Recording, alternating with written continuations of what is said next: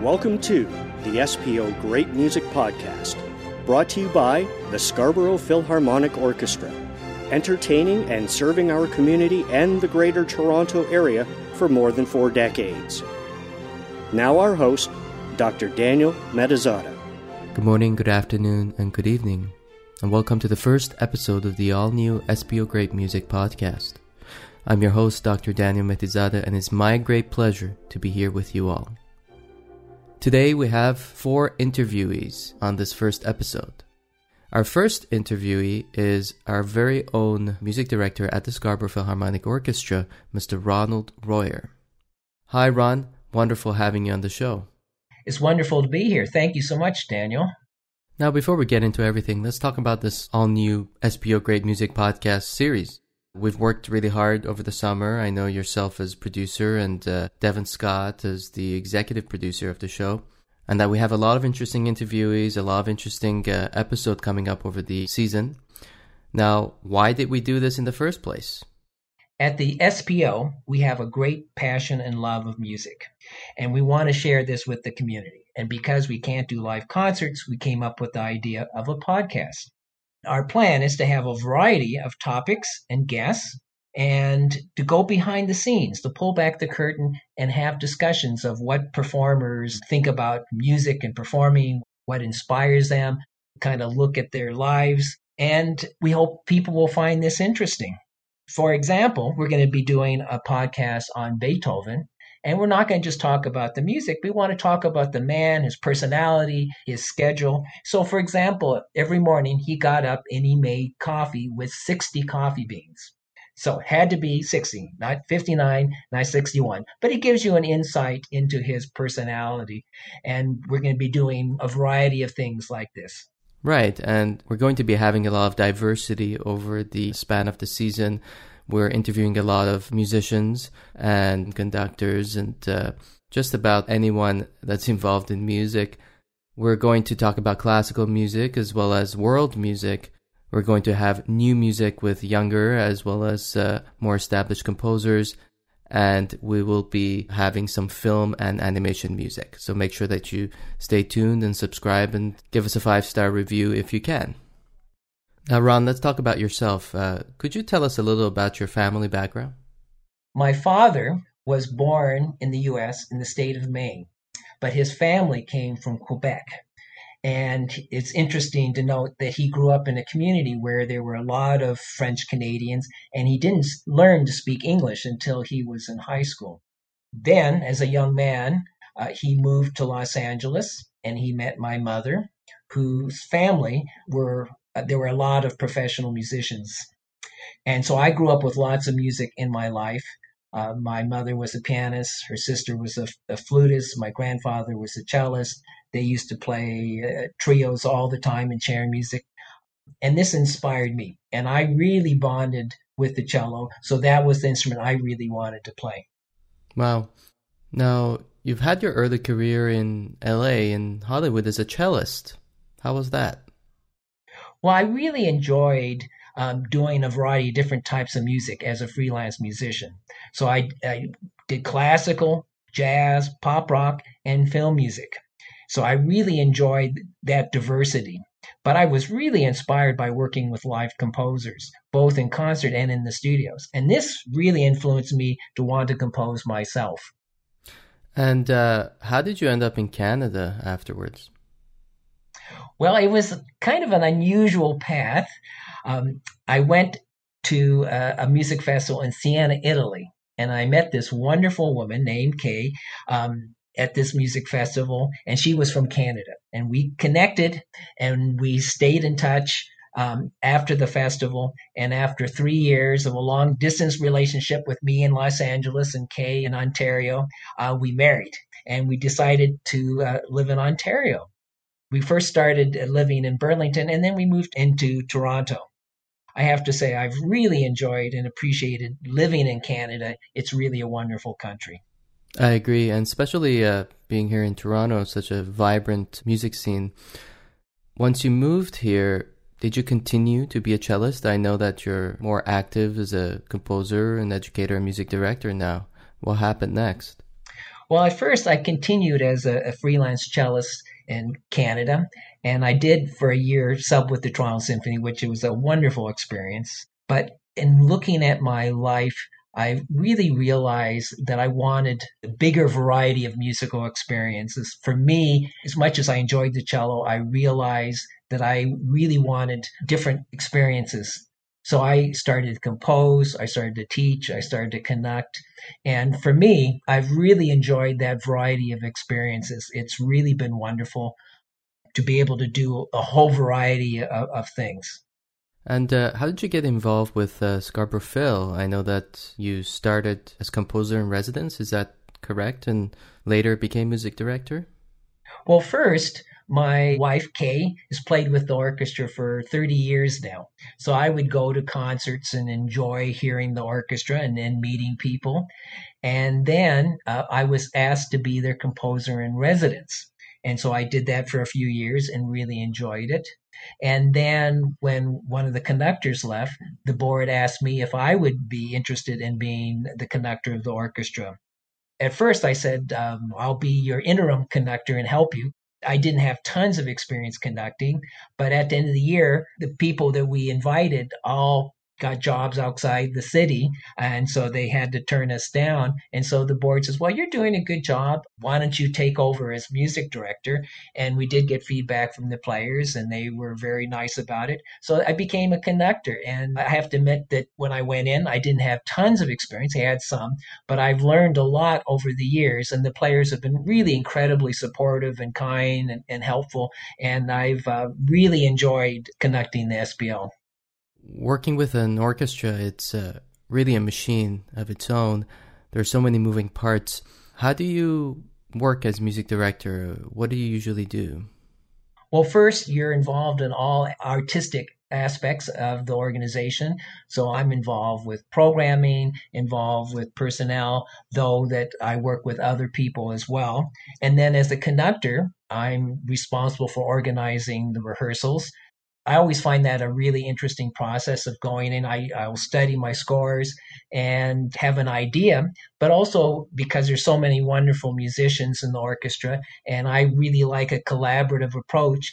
I'm also open to getting some of their feedback and ideas. And so together we developed this interpretation for the music we're playing. And it's such a pleasure for me to go through that process. And then the concerts are always a, a real joy for all of us.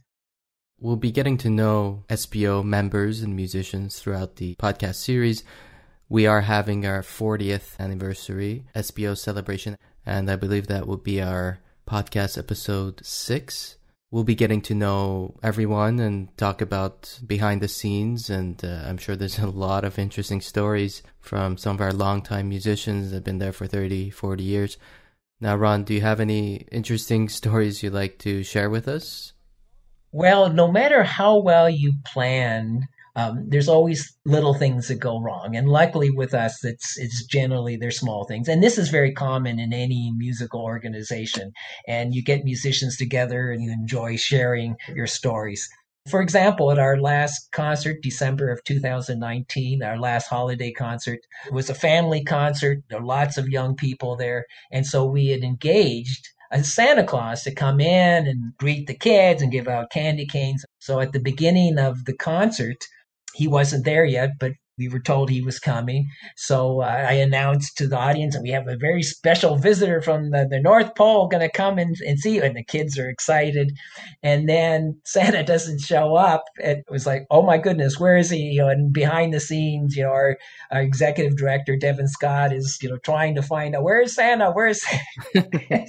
so, needless to say, long story, Santa didn't show up, and then we're having to try to explain to the, you know, so there's always these little things that are going wrong, and you know, you have to kind, you know, keep your focus on the big picture of here's a concert I have to connect, but then there's it's it's um you're also dealing with these other things that are um, going, you know, occasionally go wrong. And so that that's kind of an interesting balancing act to, to, to keep all that in place. And and that's certainly where I uh, on concert days uh, really appreciate uh, Devin and other volunteers with the orchestra that kind of really they, they worry about the the those problems, you know, as they come up and and how to deal with them.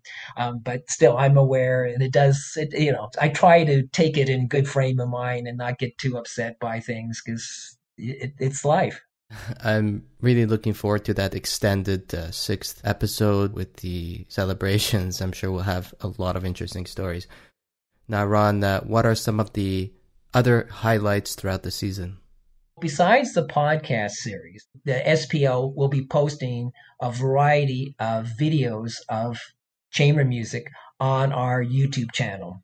And there'll be everything from more traditional uh, classical music by composers like Beethoven, Bach, uh, Ravel, to a variety of, of new Canadian music. Um, we have some fantastic stuff there. And also, we'll be having a group of short animated films by Sheridan College students. And these are really wonderful. And the music is by SPO related composers. We think that the audience members will enjoy all these offerings. That's really a mix of the old and the new, and that'll be really exciting for our listeners. They'll stay tuned for that. Ron, it's been absolutely wonderful having you on the show. We'll be having you back throughout the season, and our listeners will get a chance to not only get to know you more as music director, but as cellist and composer. So thanks for being on the show. Thank you, Daniel, and thank you for all your great work as host and also as the SPO composer in residence this year. We're really thrilled to have you on our team. Wonderful. It's my pleasure being part of the SPO family this year. So Take care, and we'll tune in with you at a later date. Up next, we have William Rowson, music director of the Stratford Symphony, so stay tuned for that.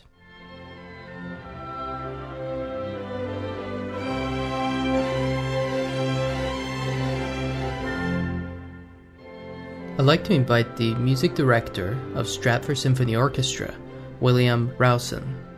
Hi, Bill. Welcome. Hi, thanks for having me. Bill, could you tell us a little about the Stratford Symphony Orchestra? Sure. The Stratford Symphony Orchestra is, uh, we've just completed our 15th season, so we're a young orchestra, and we are a semi professional orchestra. We're full sized, and we present six concerts uh, in Stratford every season uh, at the Avondale United Church. We also offer uh, outreach uh, programs. We have cushion concerts for kids at the local library and, and for their families. And I've been the music director of the Stratford Symphony now for five and a half seasons. And we're just experiencing a really great surge of, of support and sold out six of our last nine concerts. And uh, yeah, morale's really high down there and it uses a lot of players from the uh, Southern Ontario community and quite a few from from the Toronto area as well. That's really nice to see that there's so much excitement in the air, and really Stratford has such a lively music scene. You know, a few years ago, I went there. Uh, I was attending the Inner Chamber Festival. They were playing one of my pieces. It was a commission, and it was the first time I was visiting. Now, it seemed so odd and so wonderfully odd that everyone in town, I'm talking about just about everyone, was so involved in the art scene there. Well, Stratford is it's it's a lovely place to work, I have to say, and you're exactly right. The arts community there is very very vibrant, and I'm sure a lot of that has to do with the Stratford Festival. The city has 32,000 residents, which in most cases that's not enough to support a professional symphony orchestra, but in Stratford it is. And there's a lot of people that have retired there from Toronto who are arts lovers and great patrons of orchestral music and and we benefit from that a lot. Similarly, a lot of great artists live in the community and it's been I think a great success of ours to engage people as soloists and whatnot in our concerts, drawing right from our own community. Could you talk a little about the highlights in your season, at least for the fall, and what are some of the things you're doing throughout COVID? For our upcoming season, we will be giving six presentations uh, in the fall, all online presentations. about 15 minutes long. We have a program called Music in the Round, which features our brass section playing a lot of Gabrieli and music from Venice, which is antiphonally played so that the players have to stand apart in, in different choirs in various spaces in the room. We have two programs that feature music in the time of plague. The first one focuses on music from Italy in the 16th and 17th century. And then the second one is called Music in the Time of Plague Part 2, and it is music of Henry Purcell from the London plague outbreak of 1665. We have a program of suites and serenades for our woodwind section. We're going to do a program on the music of Greensleeves, which will feature performances of Greensleeves by a chamber orchestra made up of SSO players and as well as a lute player and, and others. And we have a Christmas show planned. So it's pretty busy fall lots of variety. Are you having subscription or selling tickets per concert and how long are they? Well, we have a large subscriber base given the size of our city and the size of our organization. And so we will be offering these as a subscription to our subscribers and they will be sent a link. We're thinking of every 2 weeks and each of the programs will be 15 minutes long. And these programs will be filmed performances but there's also interviews and I'll be introducing things and we're going to have guest readers and they tell a story, all of them, about the subject of the concert. And each of them has a, a local angle to them as well. And I'm thinking these concerts, they'll be pre recorded? They're all going to be pre recorded and edited after. Yeah, for safety. And we've designed the venue to have musicians be able to enter as other musicians are, are leaving and, and no more than a certain amount of people in the room. And all of the precautions are taken. But we will basically set the venue up like a recording studio for the better part of a week and film them all at once. I really like the 50 minute timestamp. I think that it's going to work really well, especially during COVID. Uh, it'll be really nice. I know that myself tuning in, 15, 20 minute concert, tuning out. That would be really refreshing. So let's talk about the SPO SSO collaboration. We are fostering a new relationship. However, the two organizations have worked together in the past. I know that our music director, Ronald Royer, has uh, led the SSO and that the SPO has played your music. A couple years ago, you wrote a fanfare and Ron really enjoyed it and uh, decided to program it. So, what are we doing this season together? What's SPO SSO got in the works? Well, as all of the orchestras were working to present in the COVID season upcoming, we just reached out and found out that both of our organizations, which are very similar in size and actually share a lot of players, uh, that we had a lot of things in common and we wanted to capitalize on that as much as we can. It, it's a bit too early perhaps to announce now, but I have programmed tentatively uh, a piece of Ron's that Kay Royer will play as she's a member of our orchestra. I should say also we share players, so there's a lot of uh, information that goes back and forth. So I found out we were doing programs on plagues and pandemics and other eras of music that have been through this, and so was the SPO. And we thought that I would be involved here and, and Ron can be involved with what we're doing, and that we could share our content with listeners to make a more enriching experience to precede a performance by a podcast or vice versa. So that was the beginning of it. And I think that the relationship between the two orchestras is still growing more and more. And the piece that uh, they're playing is that the nocturne for clarinet and string orchestra.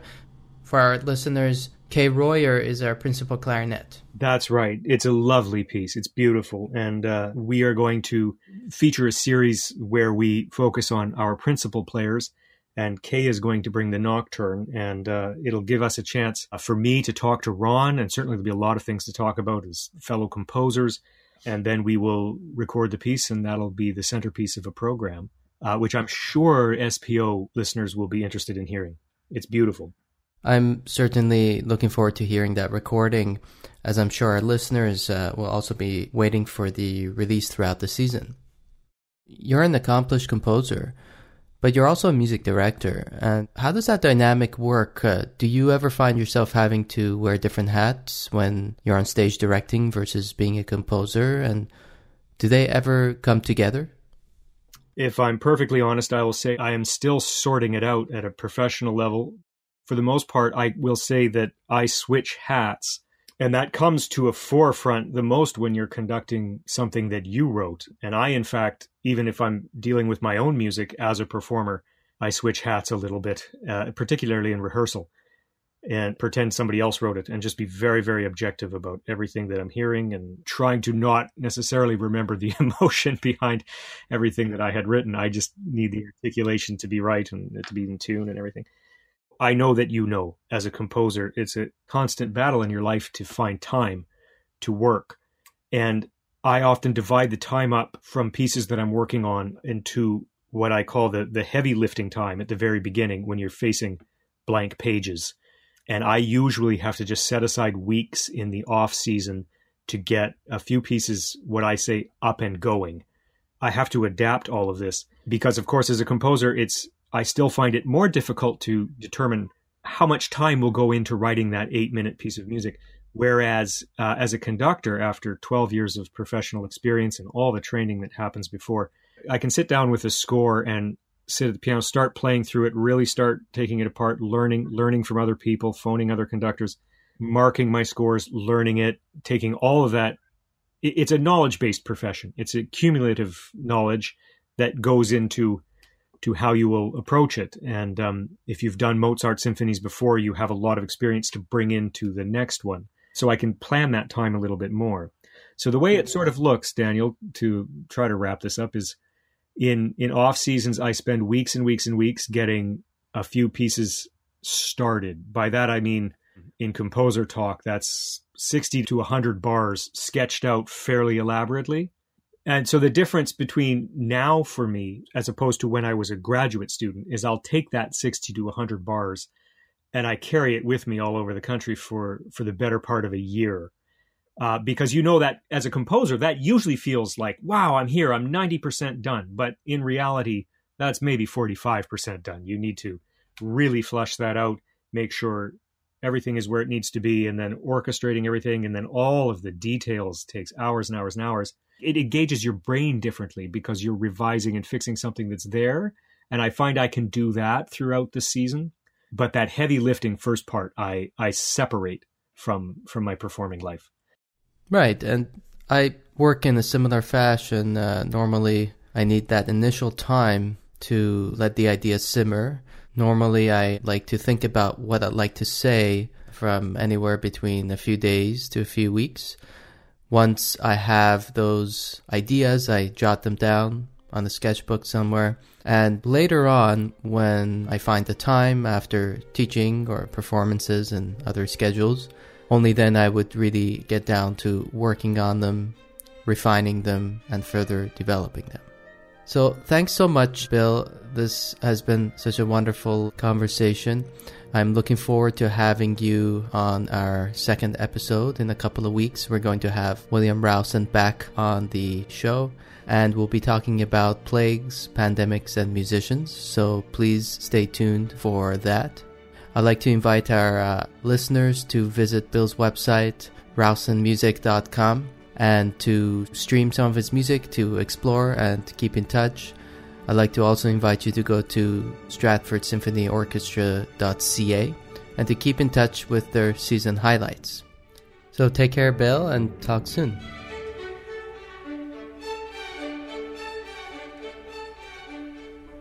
Up next, we have the Executive Director of the Scarborough Arts with us, Derek Spooner.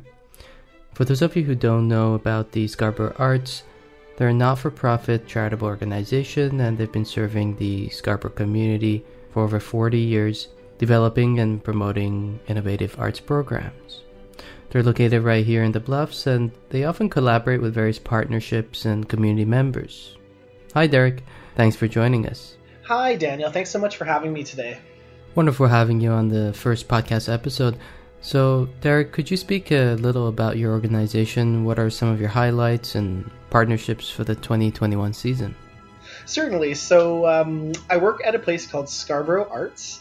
We are one of Toronto's six local art service organizations mandated to bring arts and cultural services, programming, and advocacy to communities outside the downtown core, uh, with a focus on communities that are underrepresented.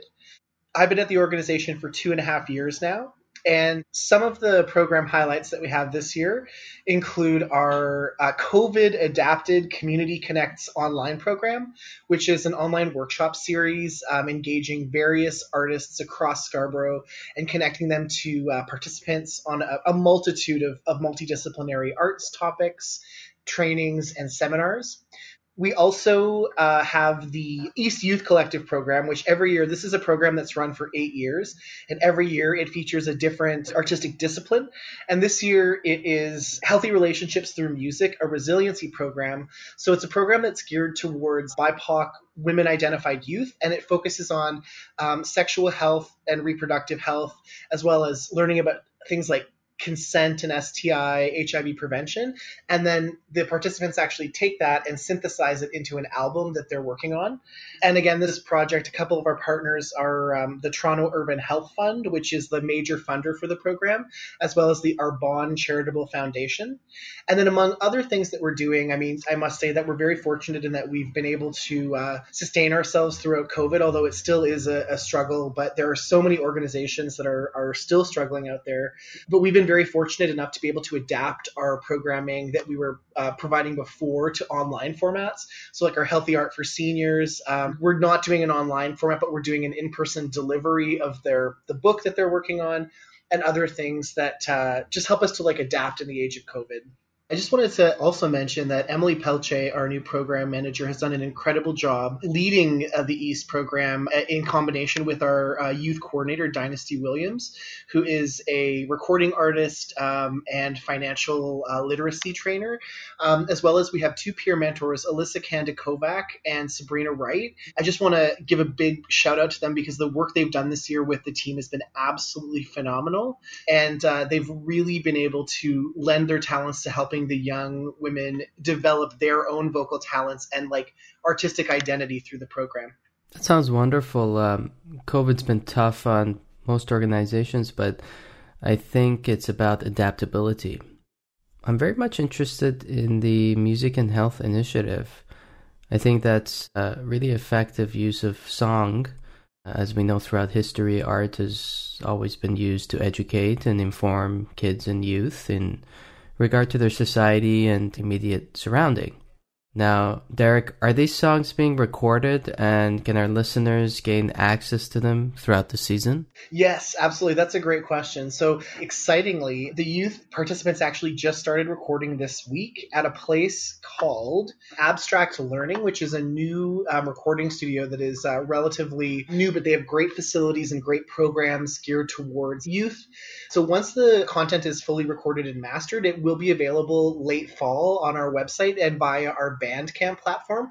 But the exciting part is that we also wanted this program to serve as like a launch pad for youth to help develop their careers. And so many of them actually we've we've left the ownership of like the beats and some of the music with the youth so that they can use it in future recordings. So although you can check it out on Scarborough Arts' website come late fall 2020, also just stay tuned to the radio waves because you never know when you're going to hear one of these wonderful musicians uh, grace the airwaves with their wonderful music. That's a fantastic initiative, and I'm sure our listeners, including myself, are very much looking forward to hearing these songs, hopefully on the radio. Looking at your background, Derek, uh, you've certainly dabbled with music. You've played French horn, as well as trumpet, background in theater, academic studies in social justice advocacy, gender, and women's studies. And that's fascinating uh, because it almost seems that you have such a multidisciplinary approach to everything that you're doing today. Would you say that these separate spheres at some point intersect and that they inform one another in the things that you do as executive director in the running of Scarborough Arts? Oh, yes, absolutely. I think you know, I think Scarborough Arts in the past uh, year or so has really been looking towards revitalizing our mission and mandate, but also looking about how art can really lend itself to the building of healthy, connected communities. And so that's something that I think uh, my background definitely informs our work in doing that. And I think just having an understanding of like what the creative process is, um, you know, so understanding sort of like that it is a nonlinear process, that it isn't something that's like, a scientific approach to things, but that it really is more about like trying things and seeing what works and and sort of like living through the questions that you have is something that I think informs what we do. Especially because we have so many vibrant and diverse community partners across so many different intercultural, multidisciplinary backgrounds that there's a lot at stake for Scarborough Arts uh, within the community. And so I think, yeah, it definitely does inform that. And, and even just also looking at like demographically, like who are the people that we are most mandated to serve and kind of like understanding that in, in a deeper way and, and some of the like socioeconomic issues that face many of our participants you know we're looking towards like reducing barriers like increasing accessibility and so these are things that have been uh, on our radar for, from some time but to your point it does actually it's very much lends itself to uh, my background which i'm very grateful for mm-hmm. i can certainly see that through all the programs you're offering that you've really synthesized all these multifaceted approaches with your background and it's absolutely wonderful to see this in our community here in scarborough so I'd love for our listeners to tune in to scarborougharts.com and to keep in touch, to connect, share, and to be a part of it all. So thank you, Derek. It was a pleasure having you on the show, and I'm sure we're going to connect throughout the season and dive a little deeper into some of the collaborative work that you may have. Sure. Thank you so much for having me, Daniel. And I, I, will just plug in and say one other thing. So we, we do have a membership program, and our members actually access our programming for free. For non-members, it is uh, usually a nominal fee or also also free depending on the funding that we have. So our programs are very accessible, and I would encourage people, you know, if you're looking for something to do in the pandemic, if you're, you know, bored of being at home and want to connect with people, like tune into Community Connects, come see what we're doing. Uh, we'd love to see you there. Fantastic. And uh, for our listeners, this is it. Please tune in and support. There's a lot of interesting opportunities for everyone. So take care, Derek, and hope to see you soon. Take care, Daniel. Our next guest is Tamar Ilana. She's the executive director of Fab Collab. Tamar is a singer and flamenco dancer, and she grew up on the road with her ethnomusicologist mother, traveling and performing throughout the Mediterranean since age five. What an interesting background. Hi, Tamar.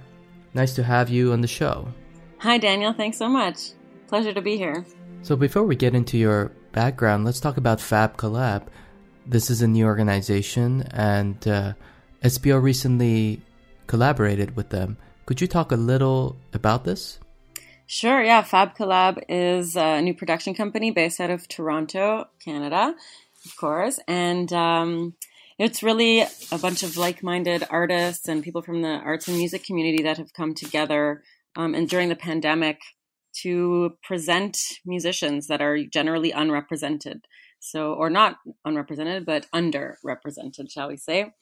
Um, a lot of BIPOC voices and uh, people from other parts of the world, and just generally, you know, what's considered world music and what often doesn't have a lot of representation um, in big festivals or, you know, on bigger bigger stages or in the mainstream or on the on the radio. So we really want to focus on on those areas, especially during these times where you know that scene, that world music scene, generally thrives on live. Well, as do we all, but thrives on live on live performance and live shows.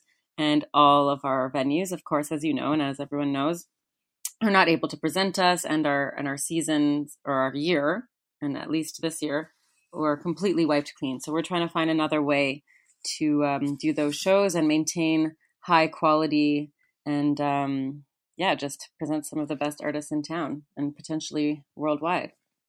It's really great to see uh, organizations really spearheading uh, through COVID, trying to maintain musicianship and online presence and connectivity. And this is what this podcast is about. This is what SPO is doing as well. We're really reaching out and connecting with everyone in our community and beyond. Exactly. Now let's talk about Scarborough Arts. Uh, I just interviewed Derek Spooner, and we were speaking about some of the music programs that they were offering. Uh, did you collaborate with them? Could you speak a little about that? Yeah, so they offered um, a mentorship program that I at the at the start of this um, pandemic in March, and I and I just responded, and and um, there was a list of potential mentors you could you could meet with, and work with. And Derek Spooner looked super interesting. And honestly, I just wrote him and he called me and we've been talking ever since. And he's basically offered ongoing mentorship with anything that I ever do. He was, you know, um, I would bounce a lot of ideas off him at the uh, beginning of Fab Collab. And um, he's just been very there for me, full of ideas, and he connected me to SPO actually, and therefore to you. So it's just been very fruitful and one of those other you know magical things that have arisen. It's amazing how COVID has connected us with uh, organizations and people that uh, perhaps we normally wouldn't have connected with. It's it's fantastic. Now let's talk about uh, yourself as a musician. Uh, you sing in more than twenty languages. That's incredible. Uh, tell us about that. I'm so interested to find out more. Sure, yeah. So, uh, as you mentioned, my mom's an ethnomusicologist, so she studies music in the context of its culture. And um, when I was a child, I would accompany her on all her fieldwork research trips, you know, primarily to Sephardic communities. So, those are the, the Jews of the Middle East, so to speak, um, that were expelled from Spain in 1492 and went to live um, throughout the, the Balkans, Turkey, Greece, Morocco. Um, and uh, we would go to those communities and really like interview kind of like old ladies in old age homes kind of thing. And, uh, and uh, that was hard for me when I was a kid, I'll be honest, because you have to sit quietly in a corner and everyone pinches your cheek and stuff like that and uh, and there was like I was the only child. There were no kids often. Sometimes in the villages there would be like a few kids there for the summer, and they would just be like, "Who is this alien?" And they would take me uh, under their wing and kind of show me all the secrets of the town. And if there were, we spent a lot of time in the villages of Portugal, and um, you know, they would show me like all the castles there, and that part was was pretty cool.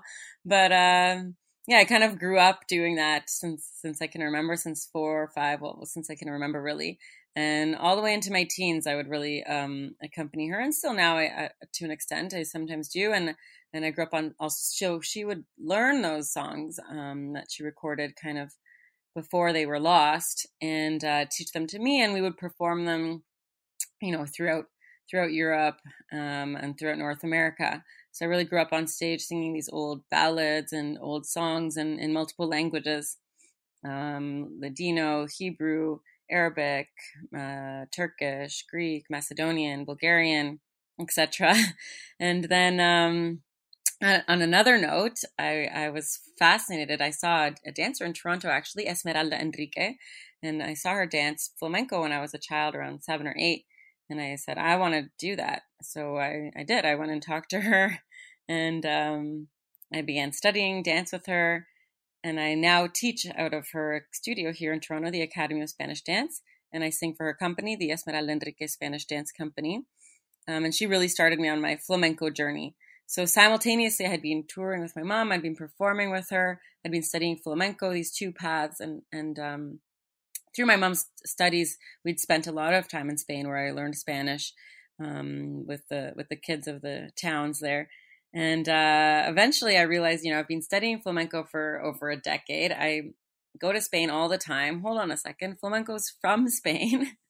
and eventually later, after kind of university, I ended up moving to Spain and, and immersing myself in studying flamenco full time in, in Seville in a, in a prestigious academy and kind of putting them, putting all these things together. Um, yeah, there's the beginning. wow. Um, you're really well traveled and um, you know, I myself have lived in various countries uh, growing up, so I can understand how uh, living with different cultures really shapes who you are, but also finds its way into your music. And I can certainly hear uh, the effects of that in everything that I've heard so far uh, in your albums. Now, speaking of albums, I was on YouTube recently and uh, listening to one of your songs, I came across uh, the YouTube video of you in studio. Uh, the song was called Amit Nasimi. Oh, cool. And uh, I really enjoyed that song. Um, now, it sounded really Turkish to me. Uh, and upon further listening to the entire album, I saw the title. It said Turkish slash Persian. Uh, now, have you traveled to Turkey or Iran? To Turkey, yes, although I haven't been in a long time. I, I went uh, when I was a child. Um, to Iran, unfortunately, no, but I do have the pleasure of playing with Naghmeh Farahmand here in, in Toronto who is an incredible Iranian percussionist, master percussionist. Um, that's as close as I've come, though. Uh, hopefully one day. But yeah, I love that song, Ahmed Nassim. I learned it in Madrid from from two beautiful musicians, Bill uh, Cooley and Ido Segal, um, for a series that we we did in Madrid a few years ago. Yeah, that's uh, there's something about it. I don't know what it is about this specific tune that uh, perhaps it brings me closer to the east. Uh, well, we'll have to do it together. Yes, yes, please. Done. Also, in that video, there is a tiny, tiny ukulele. what is that instrument? Could you tell us? Yeah, it is the smallest thing. Yeah, it's called a baglama, and it's a traditional Greek instrument. So our, our oud player Dimitri Petsalakis is originally from Greece, and uh, he he's a multi instrumentalist, and that's one of the the instruments um, he plays. Okay, so I would encourage our listeners to go onto YouTube and search Ahmed Nassimi by Ventanas. and just watch that studio version. I really enjoyed it. And the instrument, yeah, thanks so much. We, uh, that's Canterbury. I was just there all all week actually. Um, and that just so this you get the spelling, it's B A G L A M A is the little instrument, baglama we once played Vancouver Folk Festival and we played like this huge stage there and he did a solo with just a baglama and there was like thousands of people and everyone went down on the stage sitting on the stage and he was just standing playing this tiny instrument. It was like the I, I can't find it. That was before like all these like Instagram and everything. Right. But yeah. it was the best. Uh now tell us about Ventanas. Uh, is this a new ensemble you're working with? Yeah, no, it's not that new. It's been around um, almost since 2011, almost 10 years now. So when I came back, yeah, I guess I'll pick up on that thread. So when I came back from Seville, from living and studying um, flamenco there, I came back and founded Ventanas, uh, which is kind of a mix of all these cultures and repertoires that I have grown up doing and and um, have studied we mix flamenco, Balkan, Sephardic music, um, Turkish, Persian, all these all these musics that you hear. A little bit of Ukrainian, since I've also spent the the last decade um, really immersed in the Toronto Ukrainian community and singing and, and touring with them, and also uh, some Portuguese, um, Brazilian maracatu influence that I've I've also been working with the maracatu community, not just in Toronto but also in Barcelona, Seville, Paris, San Francisco, um, Brazil. So yeah, it's a mix, I guess, of of everything that that we do, and then of course the musicians themselves have incredible, diverse, and deep backgrounds. So you know we have like from jazz, you know, top jazz musicians to flamenco to um, Indian classical backgrounds in the musicians to you know quartets and and, and uh, symphony and classical you know, chamber background. So it's just such a, and of course Greek oud and Arabic influences. Like, so everything comes together and, and then we have uh, ventanas, which means windows in Spanish. So the idea is that it's a win- windows into all these cultures and, and lives. And you can certainly hear that in the entirety of the album. Each song is stepping into uh, just like a window, viewing a different region. Now, you've also worked with uh, certain composers. I saw one on the album. Could you talk about that? Mm-hmm. Yeah, so some of them are composed by the band members themselves or ourselves. We we we joint compose um, some of the songs, and then in our recent album, we have a song by a Lebanese composer, Asfur, Asfur Talimni Shibak, and it's um, in Arabic. It's about a bird being freed from its cage, and um, that's by an amazing composer, Marcel Khalife, um, that everyone should go check out. Mm, absolutely wonderful. Um, let's talk about holidays. We're going to be bringing you back for our holiday episode during December. Now, you sing Ukrainian traditional music. Can you talk a little about that? Yeah, sure. So, I've been involved. First of all, Ukrainian traditional polyphonic music is just has the most stunning harmonies you know some of some of the most stunning in the world so i just love it, it uh, i grew up singing a lot of balkan stuff so it uh, resonates with me in that way. Um, but i've been really immersed here in the toronto ukrainian community with a, a group called kosa collective um, with lemon bucket sometimes. And um, I've just sung it so much over the course of the winter. What happens is I don't want to think about the winter yet, but we, you know, it's okay. but uh, um, there's a lot of deep traditions in the in the Ukrainian community that are associated and attached to the winter, to the winter solstice, to New Year's, which is later in January for um, the Ukrainian community, um, and uh, for Christmas, which is of course celebrated on the seventh of January, the twelfth day of Christmas, and um, all the songs that we sing over the course of the winter are are about those holidays and those traditions.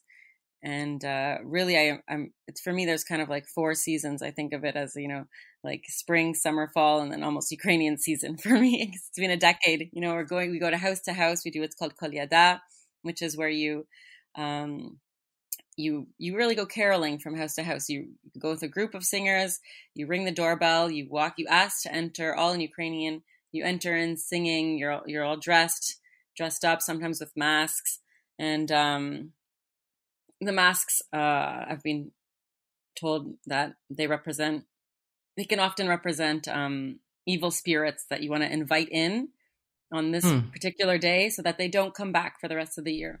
Interesting. You know, so you enter, yeah, you enter wearing them and singing, and uh, yeah, the houses welcome you in. They feed you. They give you way too much vodka if you drink it, and you go from house to house all night for two nights at least. Yeah, it's really beautiful traditions. That sounds so lovely. Just seems so warm and welcoming. You should come. I'll yeah. teach you the songs and you can come with us. That's that sounds absolutely wonderful. goes to all our listeners. If anybody's interested in learning or coming and singing with us, please let let me know. We'll talk about it again, of course, in a couple months. But uh, also anything, I just want to extend an invitation if anybody wants to learn anything or or know anything else about what we've talked about. Please um, get in touch with Daniel and and the orchestra, and I'm happy to to share and to teach anything. Right, and uh, for our listeners, please uh, uh, do go on to fabcollab.ca and keep in touch there. Uh, TamarIlana.com is uh, Tamar's personal website, so please do go on there and check out some of her albums, perhaps even uh, purchase one. Thanks. Uh, or stream it on Spotify and Apple Music and so on. And there's uh, also ventanamusic.com, so do check them out as well and keep in touch. It's been absolutely wonderful uh, having you on the show, Tamar. Thank you. We're going to see you in December. I'm really looking forward to our holiday season episode. Can't wait. Thank you so much, Daniel, and to SPO for you know reaching out, being part of the community, and, and for having me on board. Thank you so much. Wonderful. Take care. Have a good day. Make sure that you tune in to our second episode on Friday, October 2nd Plagues, Pandemics, and Musicians. We'll be bringing in some new guests, a musicologist, as well as Orchestras Canada Executive Director, so stay tuned. The SPO Great Music Podcast has been brought to you in part by funding from the Toronto Arts Council and our amazing SPO members and donors. If you'd like to show your support, please consider making a monthly or one time donation through CanadaHelps.org. Just search for Scarborough Philharmonic Orchestra. Details available on our website, spo.ca. Our executive producer and audio engineer is Devin Scott. Our producer and music director is Ronald Royer. And our host and segment audio engineer is myself, Dr. Daniel Mehdizadeh. Special thanks to content and technical contributors Bruno DeGazio, Elijah Goldstein, Donna Powell, James and Kay Royer, and Brittany Starkman. To our community partners, Scarborough Arts, the Stratford Symphony, and Fab Collab. And of course, to our SPO Board of Directors. Until next time.